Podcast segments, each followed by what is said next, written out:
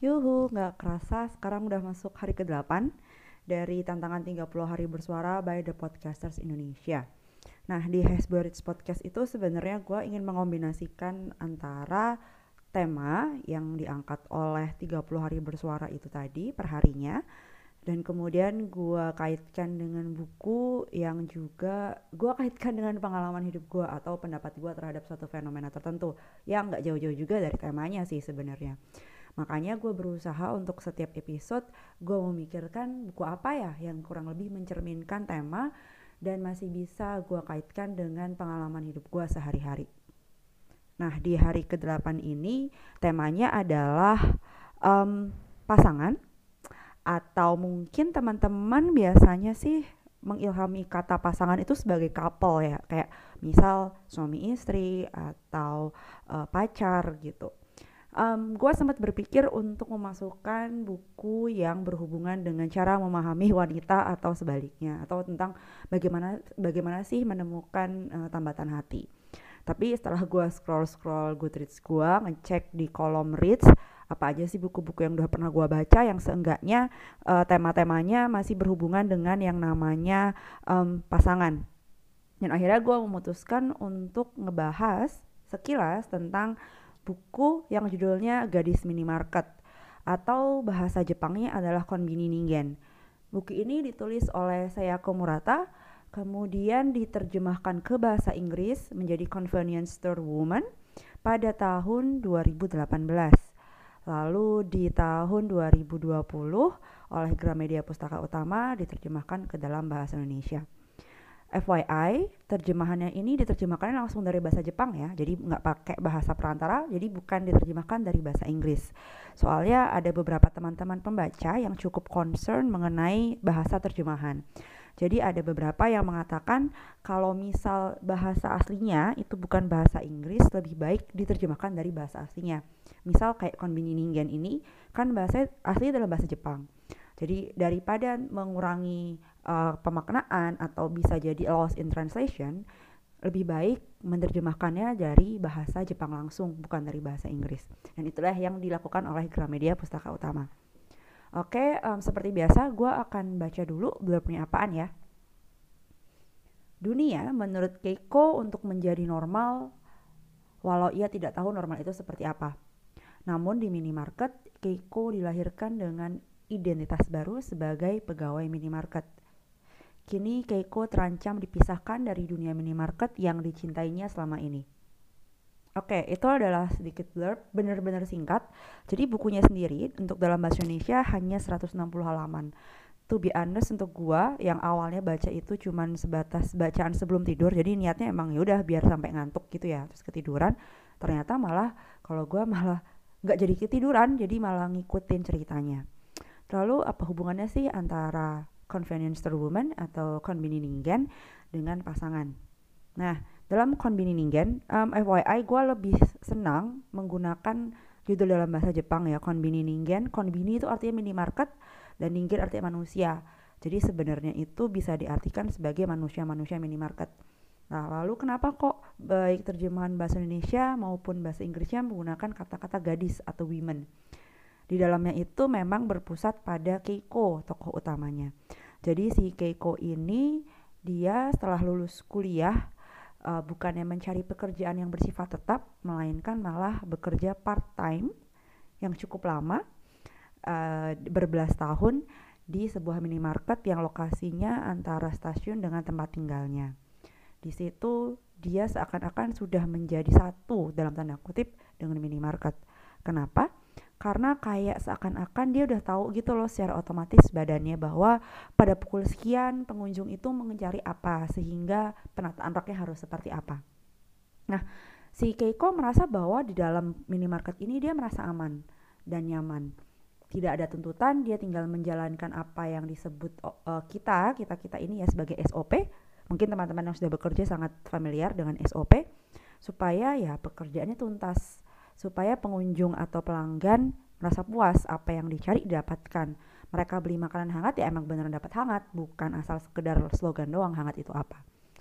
Lalu kemudian suatu ketika ada event seperti biasa yang namanya juga alumni pasti ada reuni ya uh, mereka bertemu tidak ju uh, termasuk juga si Keiko Keiko bertemu dengan teman-temannya yang sudah menikah, sudah punya anak dan tentu saja barangkali sama dengan keadaan di sini pertanyaan mengenai mana pasangan kamu atau apakah kamu sudah menikah sejauh apa hubungan kalian seperti itu muncul. Dan Keiko merasa agak tergugah. Emang salah ya kalau saya merasa nyaman-nyaman saja berada uh, sendirian single. Kemudian saya juga nyaman kok statusnya sebagai seorang yang part time saya juga nyaman tinggal di apartemen yang menurut sebagian besar orang-orang apartemen yang lusuh yang kumuh uh, makan juga dari onigiri atau makanan-makanan yang sempat tidak laku di minimarket padahal masih layak makan.